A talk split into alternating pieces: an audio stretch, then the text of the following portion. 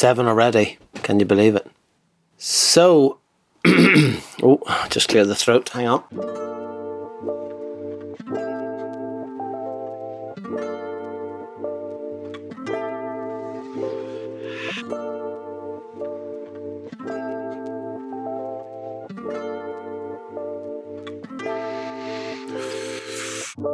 Uh, welcome, everyone. Uh, it's episode seven already of Tokyo Jazz Joints podcast. Welcome back.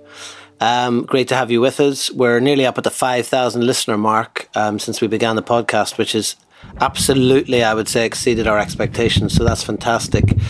I'm in Dublin. James is in Yokohama. I've been out this morning photographing some other projects and just getting a general feel for how weird things are in Dublin and uh, just getting my head back into Japan, back into the jazz joints. James, what is the state of play in Yokohama? Absolutely dreadfully boring, uh, but doing my best to stay busy. Music projects like this one, a little bit of regular money work, um, and I've been keeping an eye out on all the usual social media channels um, because, like we talked about, uh, a little bit worried about some of these beautiful jazz joints that uh, we have been discussing. You know, um, pretty much everybody's closed at the moment. Um, I've not heard of any shops that have closed for good, but uh, you know they're in a pretty precarious situation. So let's keep our fingers crossed, though, that none of them disappear uh, during the life of this podcast. Hopefully not. So, what are we talking about today then? Wow, today we're going to flip things around. I'm going to be your very Genki host. We're going to do oh, yes. a dive into what it is like to actually take these photographs in places that are challenging for a number of different reasons.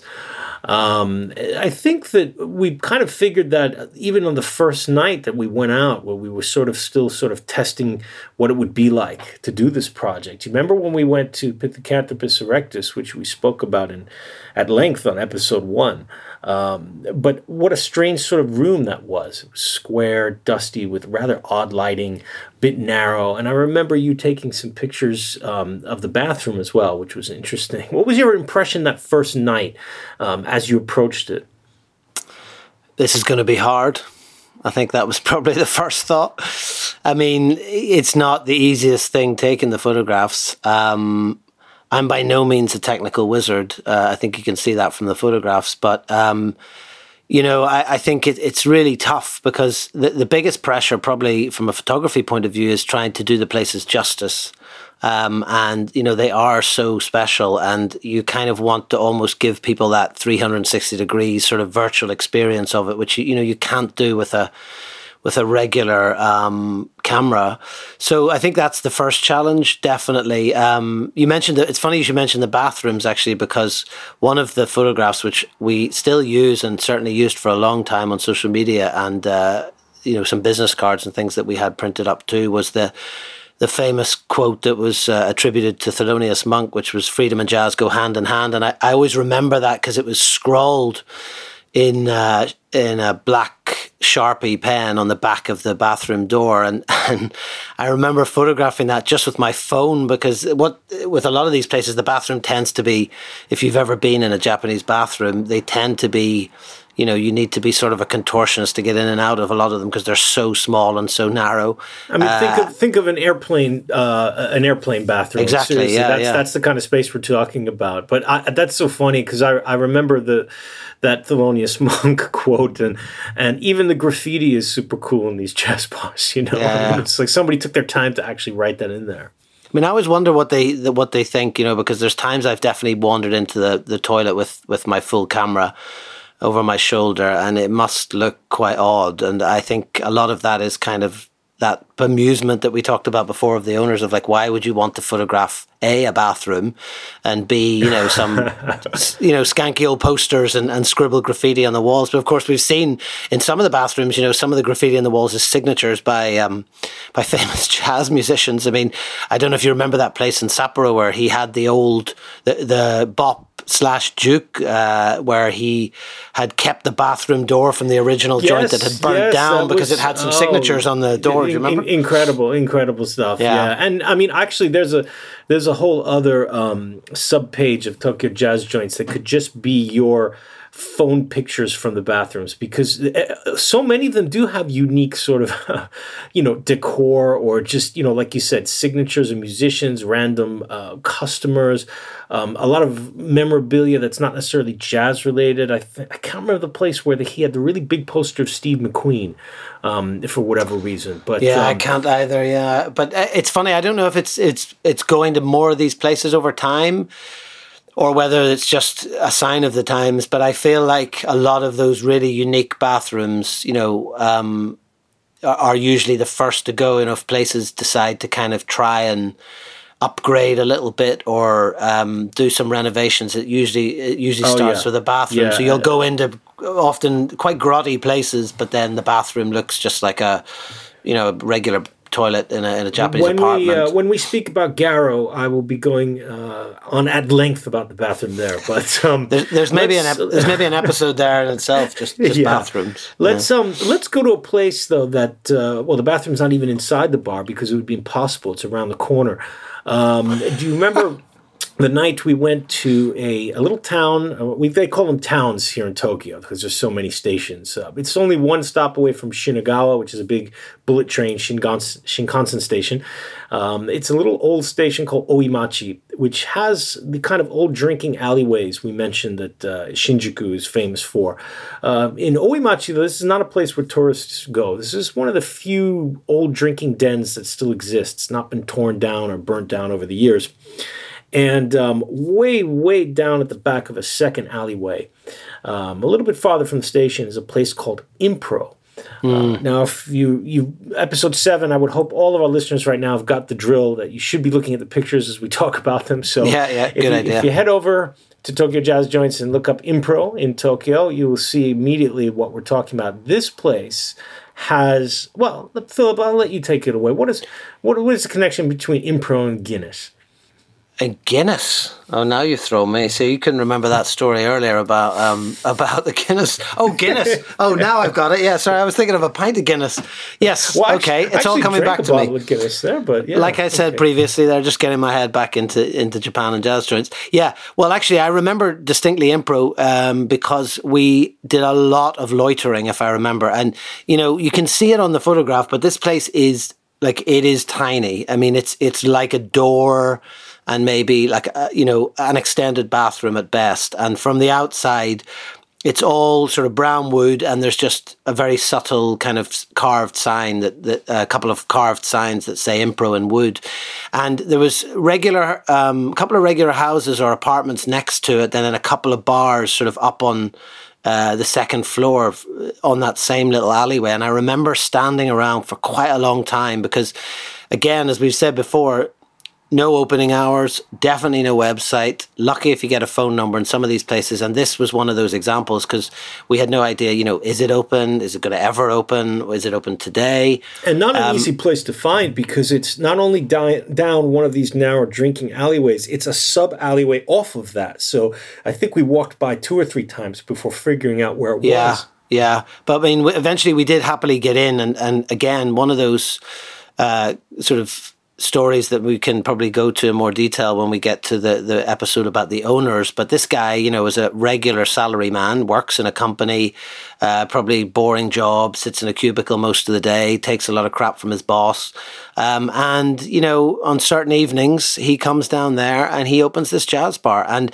I mean, to photograph the place was challenging to say the least. And so, you know, in terms of all the places that we go, you know, I have a kind of approach uh, photographically, which I suppose is, is to be as unobtrusive as possible. So, you know, we've mentioned before that we go in as customers and fans. We we sit down, we engage the owners in conversation, we have a drink, have some snacks, and then generally we ask permission to to photograph. But you know, beyond that, what you see in the photographs is really what you would find if you go in these places. There's one or two exceptions, which we'll talk about in a bit, but you know, I, I don't use flash um, because obviously it would wash out the, the atmosphere of these places. I don't use a tripod, you know, because again, it's quite intrusive.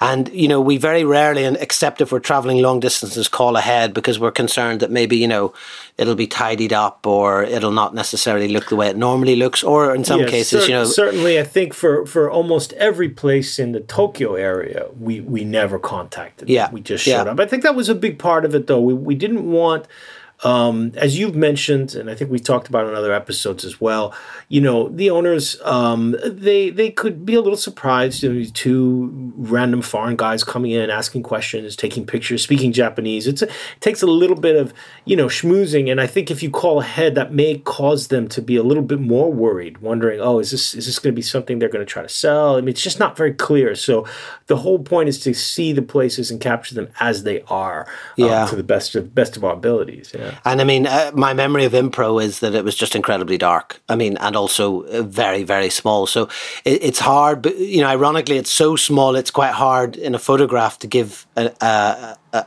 an idea of the scale of the place because, in actual fact, probably in the photographs, it looks more roomy maybe than it actually was. But I just remember, you know, like I said, it's all handheld. So for the photographers listening, you know, you really have to, to, really go very high with that ISO, and and you've got to really do what you can to get those images, uh, you know, reasonably sharp, but doing them them handheld on a very slow shutter speed. And you can see that particularly from Impro, you know, because the the photographs are so grainy.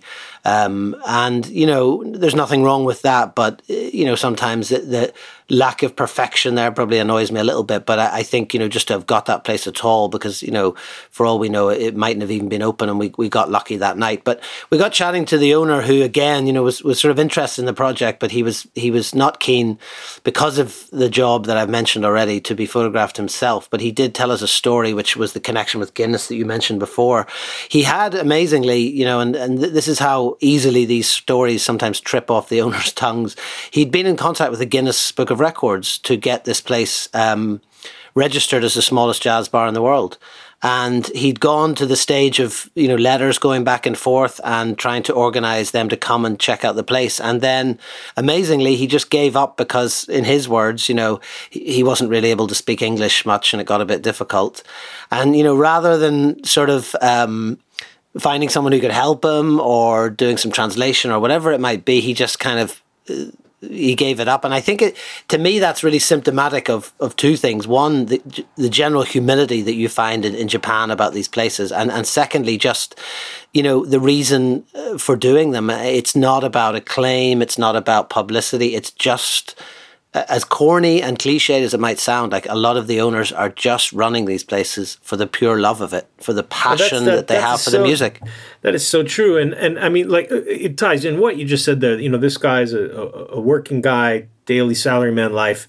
So it's not easy to put in those kind of hours, um, mm. come down, run the bar until about midnight, twelve thirty, uh, three four nights a week. He's not open every day of the week.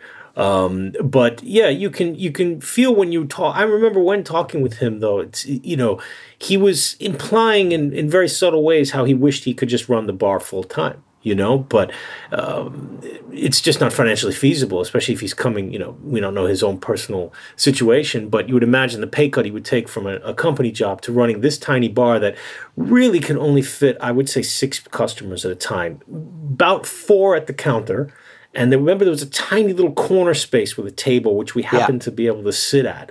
That's um, right. And w- back to what you were discussing about the just the actual act of taking the pictures as well.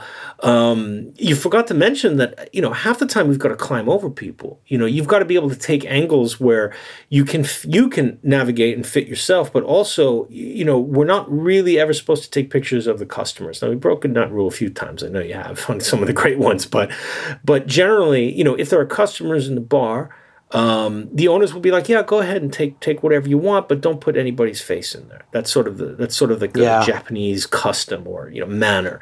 Um, so a lot of times you're limited in, in whatever sort of spot you can get to, and I, I I think in Impro as well there were there were two guys near the front of the bar. It's probably why you weren't able to get an entire long view of it. Yeah, I think um, you know to anyone who's travelled with me, I'm thinking of my friend Tom in particular. You know, they'll be used to sort of walking along the street and then turning around to speak to me and discover that I'm gone.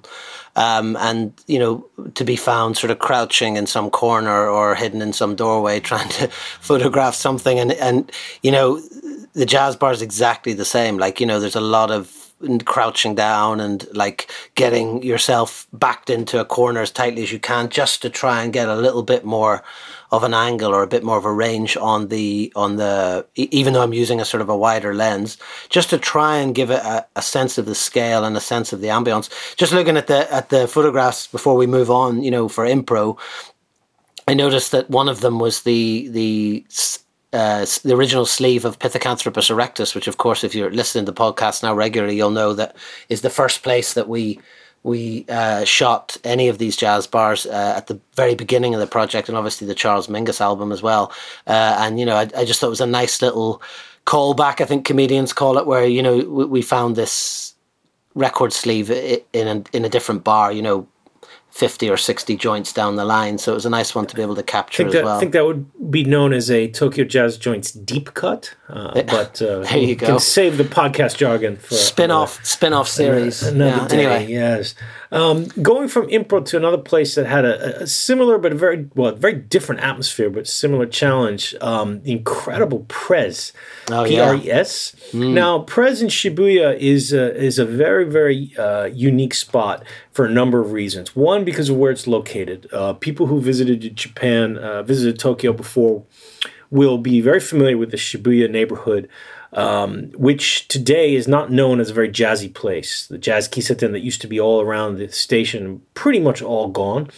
But Prez is located in the basement of what is called Center Road, Center Gai in Tokyo, in Shibuya, um, which is pretty much teenage central. So, hmm. um, not a neighborhood that Philip nor I would ever be hanging out in generally. Ah, just speak um, for yourself, James. Speak for yourself. Some of us are older than others. and uh, amazingly enough, though, we found Prez. I actually, I think I had been there uh, before. I, I had been there a couple years previously, and I really liked it. But you know, hadn't really been back. It's a little bit, a bit expensive, little cocktail bar sort of atmosphere. Mm. And I don't think I actually appreciated how beautiful it was until we did go back because we went and we had time to sit and talk with them. We went early. Um, it was just more of a relaxed atmosphere, and I had time to look at the incredible murals that surround yeah, yeah. this this sort of U-shaped bar. Uh, and if you're looking at the pictures now, you can see um, the second one is, of course, a gigantic uh, black and white mural of Lester Young, known as mm. Prez. That was his nickname. Um, so, what do you remember about trying to get pictures in this place? I think this was the single darkest bar that we visited. No. Yeah, I mean, again, in in some ways, like you say, very similar to impro, um, just absolute, like literally photographing in darkness with no flash. And I remember sort of, you know, really pushing the camera and, and sort of securing it on the bar with my hands and, and my body to try and get um, the murals from a distance without any shake. Um, but in, in some ways, the complete antithesis of impro as well, because it was actually huge, quite a large place. It, it, to me, it's a it would be a classic sort of like if you wanted to film uh, a scene in a jazz bar, would be like the ideal location. If any location managers are listening, but like it, you know, it just was beautiful. And then obviously, if you if you look through the pictures, you can see. Um, again, huge mural of Billie Holiday, and obviously, you know, Billie Holiday and, and Lester Young had a very uh, intense and uh, sort of deep connection in many ways. Then there's also, I think, Count Basie and, and, Duke Ellington on the other side. And I mean, it's just this big, heavy, sort of mahogany bar area, um, a few tables off around the edges, uh, and then these gorgeous, gorgeous murals. And um, yeah, it was a very challenging place to, to photograph. It just so dark, and I think possibly that we maybe they just lifted the lights even slightly, but I remember even then it didn't it didn't help too much. So I'm pretty pleased with how they turned out, and uh, it, was good that we were able to capture them. There's also that gorgeous gorgeous painting, which you know if I was a different person, I would have popped in my bag as I was leaving of, of Coltrane that's sort of lit by the little lamp above it, and it's just beautiful. So go- gorgeous very, bar, very sleek, gorgeous bar, and and I think you you, you did a great job because I'm looking at the pictures um, right now. The one you mentioned of, of, of Les Young and Billie Holiday, and then and then um, Count Basie, which is just which is just great. Yeah, yeah. I mean that's just I, I got to go back and have a drink there as soon as we can get out of the house again. It's been a couple years. I don't think I've been back since we took those pictures actually. So it's a strange um, place too, though. Like because you know, I mean, Shibuya probably if you if you even if you haven't been to Japan, you've ever seen anything about Tokyo. You know, Shibuya is always always makes the cut. You know, because of various reasons, not least the the famous uh, sort of scramble crossing by the station. But it really is like an amazing. Uh, you know contrast you know you're in shibuya uh, in all the craziness that that entails and then you step through this big heavy door uh, down a little staircase and you're in this just oasis of, of a place with um, beautiful sound you know beautiful interior um, and like you say, maybe a little expensive, but that's maybe to be expected where it is. But just a complete and utter contrast from from what sits around it on on the on the first floor. You know, so it, it's a great place. I remember that night I was getting a bit annoyed though because if if I'm not mistaken, there was a couple of sort of tourists I think maybe came in and we definitely got our sort of. Uh, we got our knickers in a twist a little bit, didn't we? And they were they. I remember them being quite loud and a bit sort of like like. Please don't say they were American, please. I wouldn't dream of it. It was more of a sports bar vibe. I think was what I was what I what I probably describe it. So I well, remember. I mean, I, was, I, think I think that's that's the interesting thing is that because of the location, you know, we mentioned how a lot of the jazz joints, uh, the high majority of them, really are in are neighborhoods that are, you know, either a little bit more run down, not necessarily popular or trendy. But this one being where it is, um, you're gonna yeah, definitely there's gonna be people who go in there uh, who are not necessarily looking for a jazz bar they're just in Shibuya looking for a place to drink, you know, maybe a quiet place to drink. Yeah. I remember though, um, the last time uh, or the time I was there before you, the the only people in the bar were um, businessmen coming in a sort of like a post meeting, you know, wrap up. I could I could hear from the quiet way they were talking, you know, that some big meeting had gone down, and they were all celebrating with martinis. It was a bit, bit of a Mad Men type of vibe going. It's on, got that kind know? of feel, hasn't it? I, I sort of imagine. Yeah. I, I, can't remember the exact date of, of its opening, but I I sort of imagine just obscene amounts of, of cash being bandied about there back in the bubble years by yes, by various yes. people. And it, it has got that feel, doesn't it? Years. Yeah. Yes. Well, another place um, with a very, very different type of challenge to what we talked about for Impro and Prez, though. Um, and unfortunately, this is not one that I was able to join you with. Um, it's in Kobe. Kobe is the port city in western Japan, right next to Osaka. Um, Kobe's got a great jazz tradition as well, as basically all Japanese cities do. Um, when I made it down to Kobe um, a couple years, I think it was maybe a year after you did, and I was planning to go to Java, uh, this joint we're about to talk about here, with very very old cafe, uh, but they were closed. So you know, I didn't I didn't get to go in. But you had a very unique adventure in there. Can you tell us about the ladies that you met and uh, why none of them appear in the photos? Absolutely, yeah. I mean.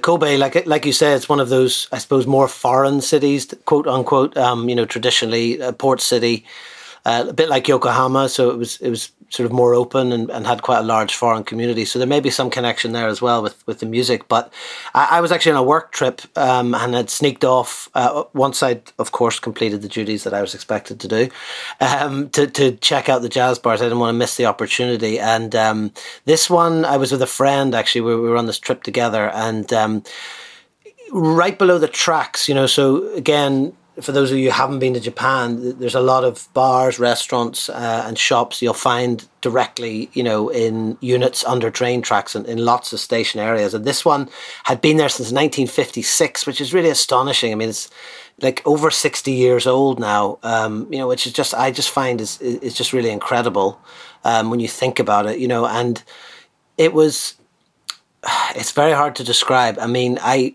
remember going through the door um, getting uh, sort of an interesting look um, from two old ladies who I can only assume were sisters. They must have been in their mid 80s, I would say.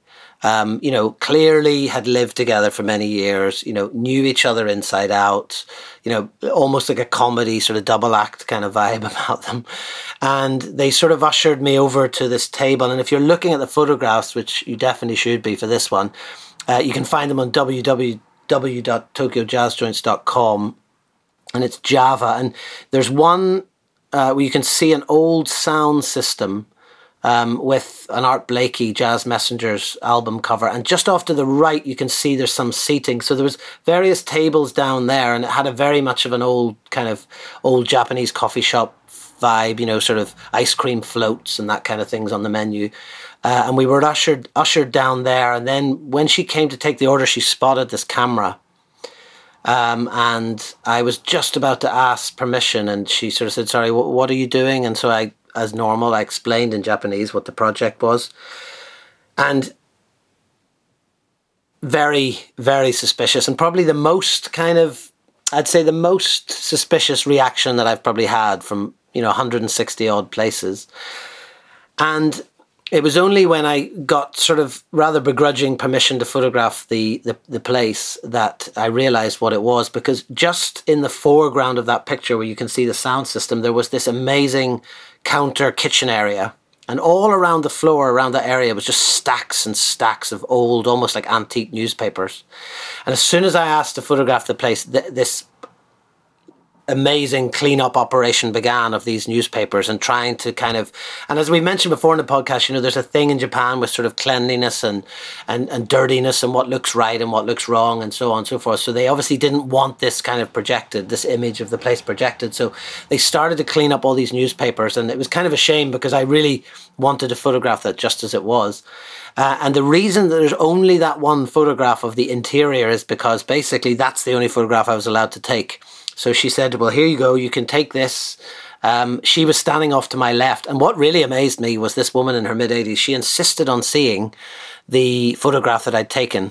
So there was no, there wasn't going to be any case of me sneaking any pictures, additional which you, which shots. You've done a few times before. Yeah, of course. You yeah, know, you know, surreptitiously now and again you can capture the odd image, and, and sometimes yeah. you get this sort of happy accident where you get a, a beautiful shot. But oh no, this place. So she she wanted to see the screen.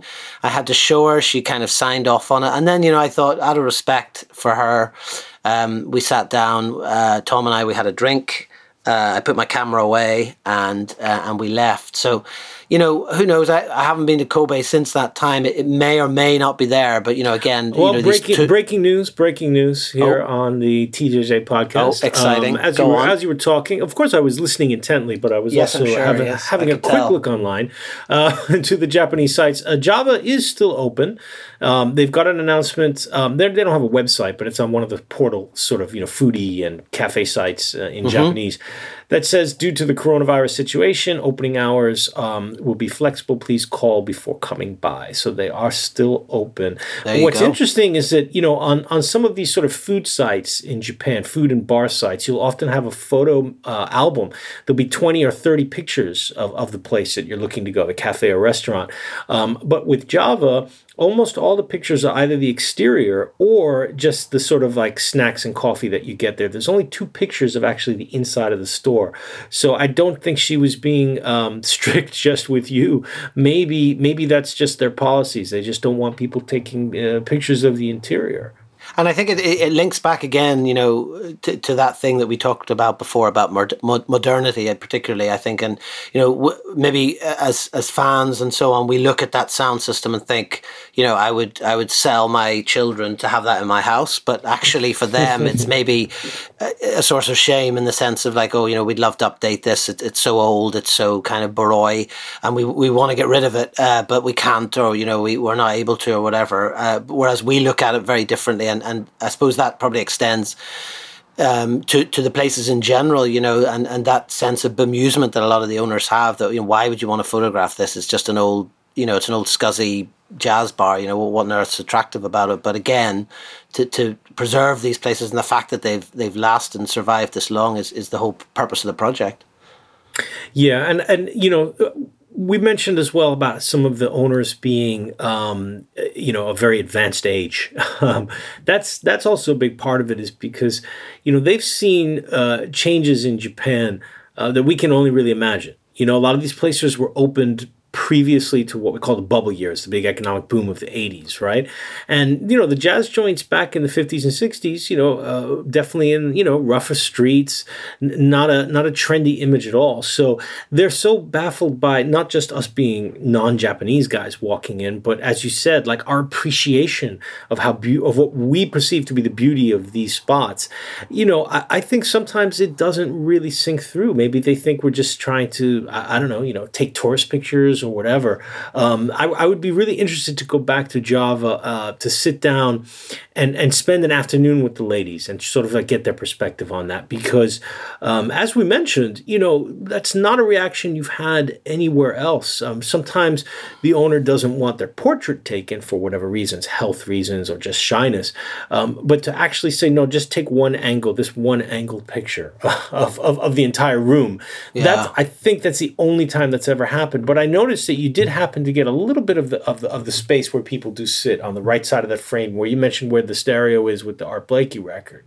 Yeah, I was pushing pushing the limits there as best I could just to see what I could get in, but I knew that I knew that it was going to be uh, quality control checked, so I had to I had to sort of walk a fine line. It's funny you should mention there about owners not wanting to be photographed. I mean, if you go onto the site um, under under the joints tab, you can actually see there's a, a, a page dedicated to the owners.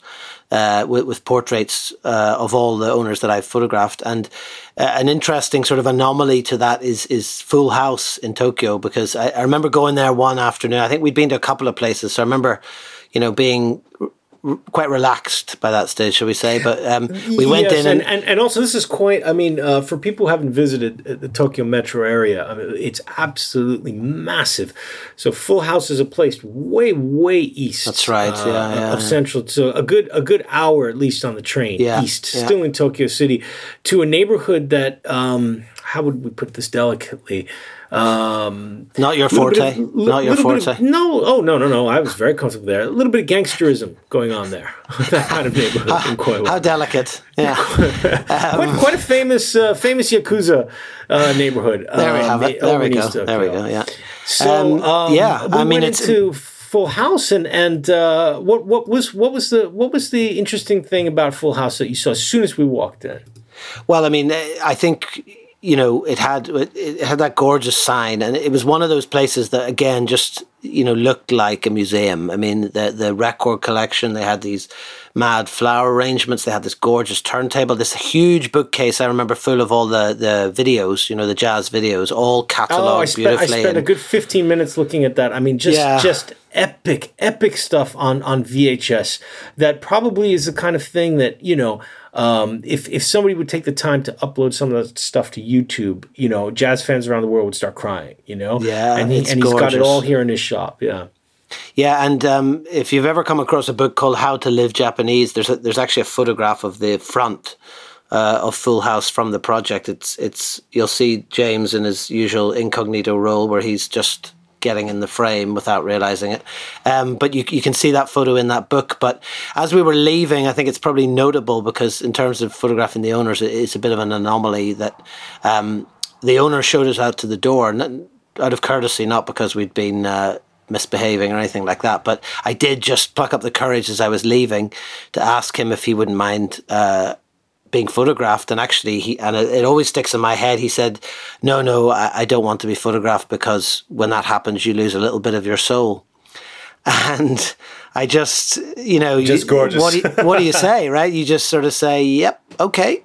No response to that fine, not a problem, thanks a lot, and you, you kind of move on. And and you know, as a photographer, like there's always those regrets. You know, you think, oh, I wish I'd photographed this, or I wish I'd got that, or whatever. And I suppose that's one of those things. But you know, again, if you want to do this project right, and you want to do it through negotiating the access to the places, you know, you have to kind of respect it. And if people don't want to be photographed and, and so on, then you know, fair enough. So well, we'll never- we did mention that there are the occasional pictures uh, where customers do get into the frame, and one of my absolute all-time favorites, uh, one of my favorite bars anyway, but but definitely one of my favorite photos of the project.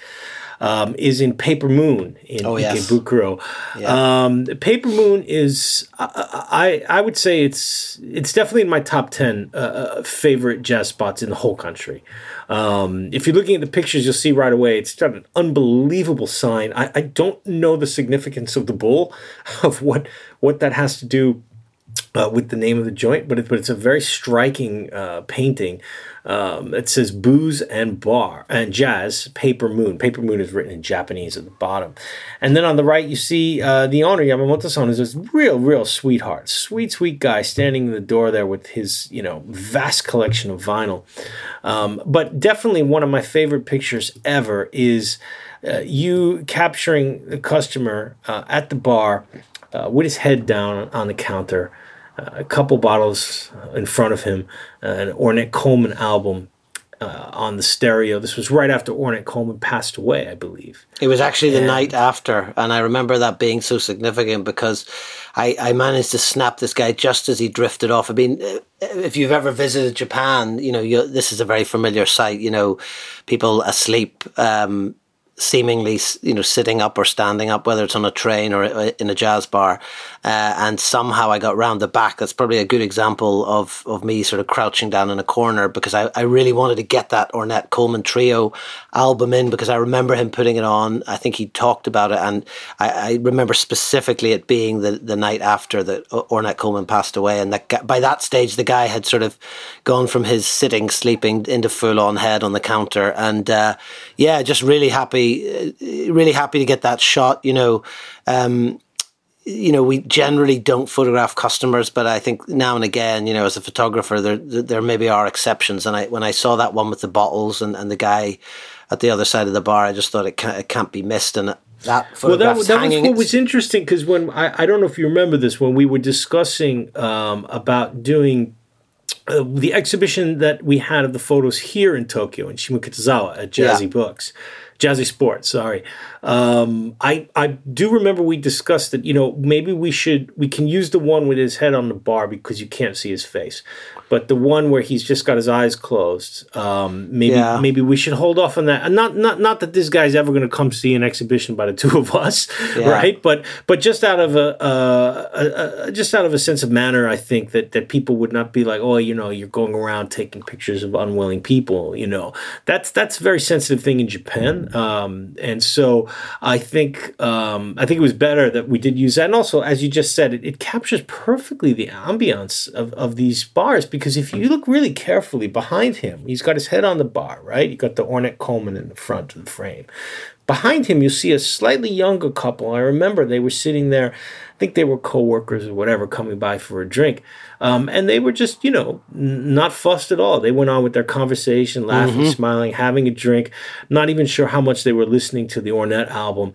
And just right next to them is this kind of older regular customer there uh, pretty well passed out with his head i mean he, he had his head down there for a good half an hour after that i remember. Yeah um, i mean it's, it's just such a unique space. I mean i, I remember the, it, it just looks like someone has moved the record collection into sort of an abandoned building because you know we we sat at the bar and if you have a look at the photograph with the advertising drinks you know if you can't read japanese it, there's red and white wine there uh, and then sparkling wine for 3000 yen a bottle. And i remember was laughing at the time thinking like what would that be if, if we ordered that, you know, or how long has it been there? And it's funny because it, it's it's a real favorite. I think you know. I know the guys from Rhinoceros are big fans of, of Paper Moon. Um, I know uh, Jerome Schmidt, who's a big fan of the project as well. Oh uh, yeah, you know, yeah. a huge well, record collector. Spends a lot of time uh, in Japan. He loves it. You know, he seems to go there. Yeah. It's almost like his local when oh, he stays yeah, there. Yeah. So. We, well, the really you know the really cool thing there is because Yamamoto-san, the owner, is is is not only is he friendly, um, but he really loves talking music. So if you if you want to geek out about and you can see the records and CD and CDs uh, in one of the pictures. That's just a portion of his collection. He's got a lot more at home, you know. Um, but it's funny, yeah. The, the, sign, the sign with the wine and, and the sparkling wine. Um, the, I remember before I had taken you there once. The first time I went, I ordered a beer um, and uh, it came. It was one of those, you know, green, big green bottles of Heartland, which is a local a local brew here made by Kirin. So normally the kind of beer you don't want to drink holding the bottle, 500 milliliters, quite heavy. And so he was like, "Oh, I'll get you a glass," and he put a glass on the counter that I, I mean, this looked like it could have been used by about forty different people before washing, you know. And Philip, as you know, having spent many nights with me in bars, I can be a little bit finicky about that kind of thing. So I'd say ger- I, I'd say germaphobe is an understatement. I I politely declined the use of the glass and drank straight from the bottle, uh, which is probably yeah. what I would do on any subsequent visit. But but but beyond that, I mean. Um, just a just an unbelievable spot, and and it's just um, it's it's so it's so great you were able to capture that that that shot with the Ornette Coleman record there. I mean, to me, that is everything. Uh, when I think of the Japanese jazz bars in this picture, the booze, the great original record, um, the regular customer by himself maybe had a bad day, drank his beer and showed you a little too quick, puts his head on the bar, um, and then a couple people just having a good time in the background. You know, I mean, it's just a wonderful picture. Yeah, I mean to go back to the the photographing angle as well. I think you know one of the challenges photographing is definitely timing, and I I learned very quickly in the project to take my chances because you know, I've mentioned before, maybe at the start, I was a bit more reticent. Maybe you didn't want to get in the way. You didn't want anyone to shout at you. I know this all goes back to a traumatic experience I had a long time ago in Jerusalem where I remember someone threw an orange at me as I was photographing them. And I think probably if I was to get on the therapist's couch, it probably all goes back to that. But I have this sort of immortal fear of, you know, someone sort of screaming at me as I'm taking a photograph. So, uh, you know, uh, but I learned really quickly you have to take your chances because. Mm. Um, things move very quickly and sometimes there's this gorgeous shot uh, and then suddenly two people come in and you know maybe we're going to two or three places so we, we can't stay for two three hours and wait for them to move. I'm certainly not going to ask them to move. So you've kind of got to snap it and and i missed a couple of shots earlier on in the project and i think from that i, I realized you know you've got to move quickly um, mm. because the, one of him sleeping, for example, you know, is, is, a good example of that. And if if you want to have a look even at Kent, I don't know if you remember Kent. I, I don't remember off the top I, of my head Kent exactly where by, it is. Uh, Kent is down by Yokosuka, down, Yokosuka, down the coast, yeah. south of Tokyo, near the uh, near the big uh, naval base, big U.S. I mean, I always base, remember yes. Kent as being another classic example of that because you know, again, beautiful place inside, like you know, like stepping back in time. Um, but again, there was a lot of coming and going and people in and out. And, you know, all it takes is one person to, to sit in a place and, you know, you maybe have this yeah. as best you can. You have this feast. I think it's actually the shot of um, the table with the ashtray. And I'm fairly mm-hmm. sure there was someone sat there and they went to the toilet. And in yes, that, that sort of, in that, that, one minute, yeah. I managed to get that rem- shot. And so, you know. that. Yeah. Well, that's the thing is because, you know, people, people should realize when we go into these, but we're often trying to hit a couple joints in a row sometimes longer on a long day, you know? And um, I think that the, the, the sort of unspoken system is we sit down together, we order our drink, we get the permission, and then you discreetly go off while I drink with the owner, which is, you know, it's a tough job, but I do it because I want to really do a good project, Philip. Hope you appreciate that. You know, I put well, I, I, mean, just myself, if I could just you know? put on record here, James, for, for listeners, that there is one exception to that, and we'll, we'll talk about Sapporo joints uh, in a dep- in a different episode. but I do distinctly remember being in Jericho, uh, which if you if you know the project, you'll know it from the, a, a picture of the owner actually sort of surrounded by records and jazz magazines, and he's asleep. And I remember, I think that was three or four places in that night, and I I was you had been chatting to him and then I started to photograph and then he started talking to me and I was thinking in my head this is not how it works because he should be engaged with you. And of course, I looked over to the side of the bar, and you, unlike much like the customer in Paper Moon, were doing the sleeping, sitting up thing. And I remember thinking, now I've got to try and photograph this place and keep him talking. And in, in, meanwhile, in, meanwhile, in my defense, in my defense, that wasn't the fourth or fifth place. That was about the eighth or ninth place because we started the morning in Hakodate, uh, in the southern part of Hokkaido. I'll give you so that. that was a that's a that's going to be a fun episode too. Our Hokkaido trip, one day, two cities, and a lot of jazz spots. But yes, I do I do remember Jericho. Uh, I do remember slightly being under the weather by that point. Uh, yeah. well, I mean, just thinking about Sapporo, just briefly, I think um, Bossa is a, is probably a really good place to. Um, to talk about actually, uh, it's on the it's on the website already, but um, you know, it's not in Bossa. It was it was kind of the it was from the sublime to the ridiculous, I suppose, because it wasn't a case of one customer. I remember we went there um, later in the evening. And I suppose a lot of the times we're, we're used to going into these places and just um, finding maybe one or two customers, if not just the owner on his own or, or her own. And then, of course, we went into Bossa at night, and you wouldn't know it from these pictures, but it was absolutely rammed. I mean, it was like a full on regular bar restaurant on, on a Friday night kind of which was incredible it. because it's yeah again we've never experienced that but but in uh, looking back now uh, uh, this the, where the the bar is is on a very very main central street in Sapporo uh, it's not tucked away at all um, and I think it's very well known. It's an old place, um, but it's not particularly, you know, it's not dingy. It's well lit. Uh, the sound is great. And you can see the really big windows in there. So in the daytime, it's nice for coffee. But I remember we were shocked when we walked in because there was, we didn't even think we can get a seat. I, I think they, they had to sneak us way to the back counter and we were like kind of like cramped in next to a yeah. bunch of other people. That's right. Yeah. Um, and then you turn around and then you look and you've got a couple different angles of all of the vinyl along the walls and the back. And it's just like, oh my God, this is a real jazz joint, you know?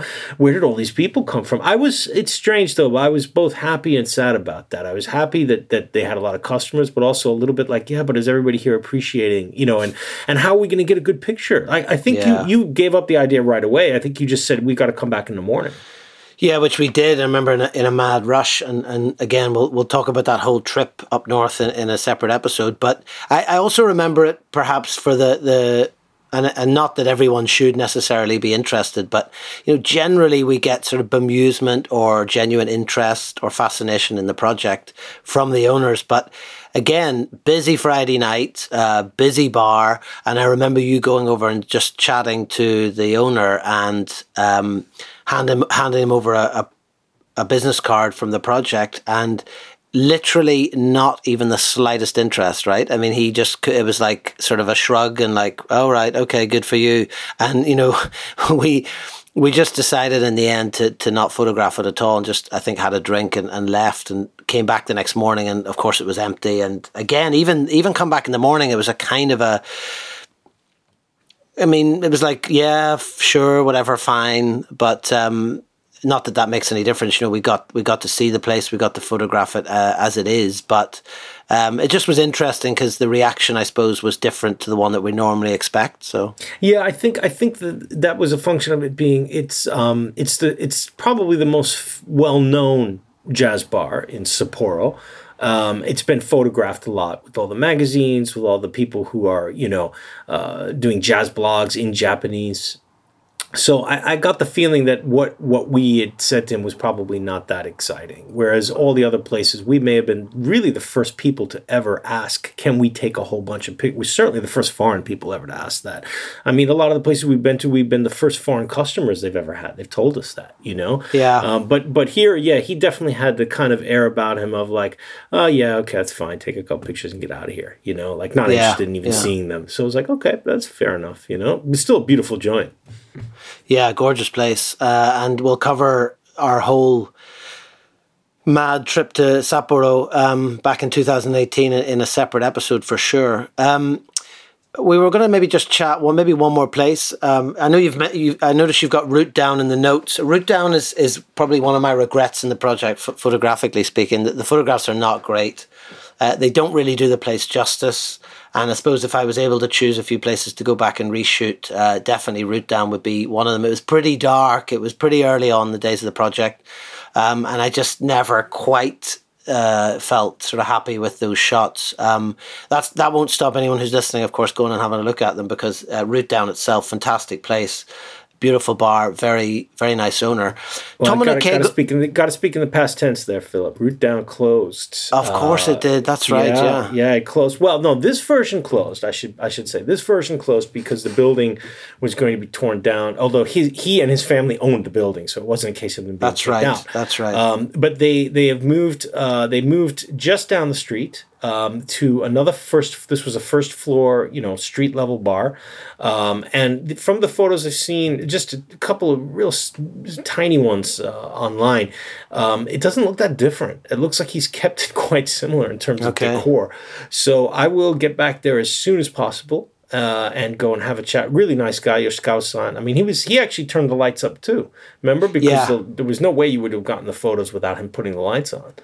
I mean, it's interesting. I mean, like I've I've said, uh, not delighted with the photographs, but you know, when you do look at them, there's one particularly that I managed quite early on as well to get a photograph of him, and it's hard to tell whether he's posing for the photograph or he's just about to sort of charge at me and kill me. I mean, he looks for all, for for being such a nice guy, he looks terrifying. He's sort of got one arm up against the wall and sort of scowling at the camera, uh, and it, it's a it's a great shot of him. I mean the other thing that probably is notable for people that haven't been to these places, and again, this is quite rare for even jazz bars, but it actually has a little family uh, Butsudan sort of shrine up between the two speakers, yes, which again you can see. That's right. The, the if you look um, above, yeah, between the speakers, you see that arrow and the sort that's called like a tsuna. It's a rope. You see that in Shinto shrines in Japan, and that's sort right, of yeah. White paper that looks like lightning bolts. Those are this is what you find in in, in Shinto shrines uh, here in Japan. So he's he's created that as a sort of a shrine to music. I did ask him about that. I said, oh, you know, I've not seen sort of this religious like symbols and stuff, and he said, oh, well, you know, it's it's it's for good luck, you know, to bring in customers and to keep the place free of evil spirits and whatnot. And, and he was very matter of fact about keeping the evil spirits out, you know. And I was like, oh, okay, like like our man in Full House talking about his soul being taken by the by the camera. You know, it's it's interesting uh, in Japan, supposedly a very you know a religious place, but you do hear a lot of these types of comments just come out randomly. You know, so he's uh, he was yeah, very it, concerned it, about keeping the place spiritually clean, but also um, it, not visually, but so much like the, the sound comes from where you have this sort of temple, like it's a temple of sound. You know? Yeah, yeah, yeah. It's it's. I mean, it's Japan has a very practical and pragmatic approach to religion anyway, um, and always an interesting mixture. You know, I mean, we talked about it with samurai as well, but um, yeah, a very unique kind of thing, and not perhaps something that you expect to find in a lot of these places. But um, just to wrap things up, then uh, we were going to maybe just chat very briefly about Tomen Keigo as well, which is not the easiest one to pronounce. Um, remind me where that one was then. This is uh, in an area called Kichijoji, a very popular area in western Tokyo. Um, and the cafe is right along the big Inokashira Park. It's not one that we had had on our list initially. Someone had told me about it. I'd never been there and they said I, I, was having coffee. A friend was having coffee in there, and the guy was playing jazz records, so you should go. Um, so when we went in, we weren't sure what kind of vibe to expect, and as you can see from the pictures, it's it's a it's a beautifully redone old Japanese apartment um, with a lot of jazz records and big speakers. Um, definitely more on the cafe side rather than the jazz cafe side, but but yeah. a really a really beautiful little spot. Uh, but the man in there um, at first was extremely uh, not into us taking pictures. He said, "I'm sorry, I've got a strict rule. I don't want people taking pictures in here." Oh, he was nice about it. But once we explained the project and uh, also you know that we knew similar people sort of in the jazz cafe world, then he he opened up uh, quite warmly and was like, "Oh, okay, look, just wait." Wait till that customer leaves and then you can take whatever pictures you want. So we had to wait around a little bit. Um, but I, I think you, you, you captured pretty well the kind of homey vibe of this place. And, and this is the kind of a, a little bit of a mixture of like the old style jazz kissaten, but also the newer wave that's a little more customer friendly. You can see it's quite clean. Um, you know, it's non smoking. It's, it's very much sort of trying to get younger, customers, lady customers to come in as well. Um, just a, just a beautiful little joint that, that was one that we were pretty lucky to discover very randomly. Yeah, I mean, it's it, it, when you look at it or you go to it. I mean, it's sort of part jazz bar, part antique shop, isn't it? Really, I mean, it's got that look of this, you know, kind of mid-century modern, you know, furniture shop that you know, and, and a gorgeous space to sit in. I mean, you know, you, you, you can kind of sit in somewhere like that and you're overlooking, you know, Kashira Park, and you know, you can just imagine, you know, your life being twenty different things than it is at the moment, and you know, it, it's just a beautiful, uh, relaxing space to be. I remember, I feel like a lot of the stories that we talk about, I mention how hot and sweaty, and may people may just be thinking I'm a very sweaty person, but well, that I rem- would probably be true. whoa, whoa, whoa, whoa. Uh, yeah. I, I, remember, I do remember it being a sort of a, a, more summery day when we went over there, and you know, I think the windows were all open, and we kind of sat patiently and and waited for the customers. I think it was just behind that screen to leave. Um, and again, you know, it was just one of those things where it was a fairly popular place. It wasn't. Um, neglected or ignored uh, by any means. And so, you know, we had to move fairly quickly and, and just capture as many of the photographs as, as I possibly could in the time that we had. But a gorgeous, gorgeous joint. And, you know, again, if you've been to Tokyo and you, you've seen the sort of architectural aesthetic, you'll appreciate that sort of awful um, metal door um, that looks that, that exists on so many sort of tiny apartment buildings uh, that that opens up into it, and what a difference from the outside to the inside. You know that awful sort of white fake uh, mm-hmm. stone stone exterior, and then you go mm-hmm. in and mm-hmm. it's this beautiful warm wooden interior. And I mean, again, really really nice place, and not somewhere that's maybe one of the the headline joints in the project, not somewhere that's one of the places that gets pushed to the forefront particularly but again it just shows the richness and the variety of of the places that exist um, for this reason. You know, it's it's fantastic. Well, I think that's probably where we should leave off for today. Yep. We've gone coming close to the hour mark. Um, thank you for all of the great uh, insight into the photo process. I know that we'll probably get a lot of questions from professional photographers out there. I do, um, not jokingly, actually, um, I have a, a, professional photographer friend uh, who wants to uh, discuss that with you because you mean apart, you mean apart from me, obviously. Or am I your am I your special photographer friend? Yeah, no, you you you're you're more on the friend side. I'm not really sure I trust the photo side. Ah, Look, ah looking right. back to the pictures okay. tonight, there are a few right. more problems, but maybe yeah, we'll discuss this offline. Yeah, that that's offline. Yeah, um, but as always, thank you for listening. And uh, Philip, where where are we going to be heading next week? You want to give any spoilers or? Uh, well, you know, I know where so much to choose from. I know where people should be heading straight after this is back into the project to- www.tokyojazzjoints.com. I did a bit of maths last night and uh, there's 133 joints on the site. So if you say there's roughly five to six photographs for each joint, that's that's over a thousand. So um, get on there, have a look. Um, you know, scour through the different joints. There's some hidden gems in there that we haven't discussed, and who knows, we may not even necessarily get to in the course of the podcast. In terms of next week, well, um, we are going to be heading, I think, over to Surfer's Paradise, aren't we? We're heading over to Chiba, um, Ooh, yes. where we took the car out uh, and we went to. Th- uh, I've got four on the list there, but uh, very different and very unique places in their own way, uh, and some great stories that that came from them as well. So uh, make sure you tune in to next week's episode as well uh, to hear about our trip to Chiba. In the meantime, um, please check us out on the website. We're on all the usual social media platforms.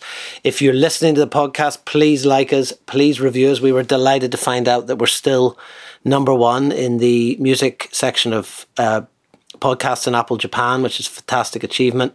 So uh, keep the likes coming, keep the comments coming. If there's anything you want to hear us talk about, a particular joint you want to hear about, please let us know through email or social media. And until next week, James, uh, keep washing your hands, stay safe, and all the best. And keep swinging. Talk to you soon, Philip. Bye-bye. Bye.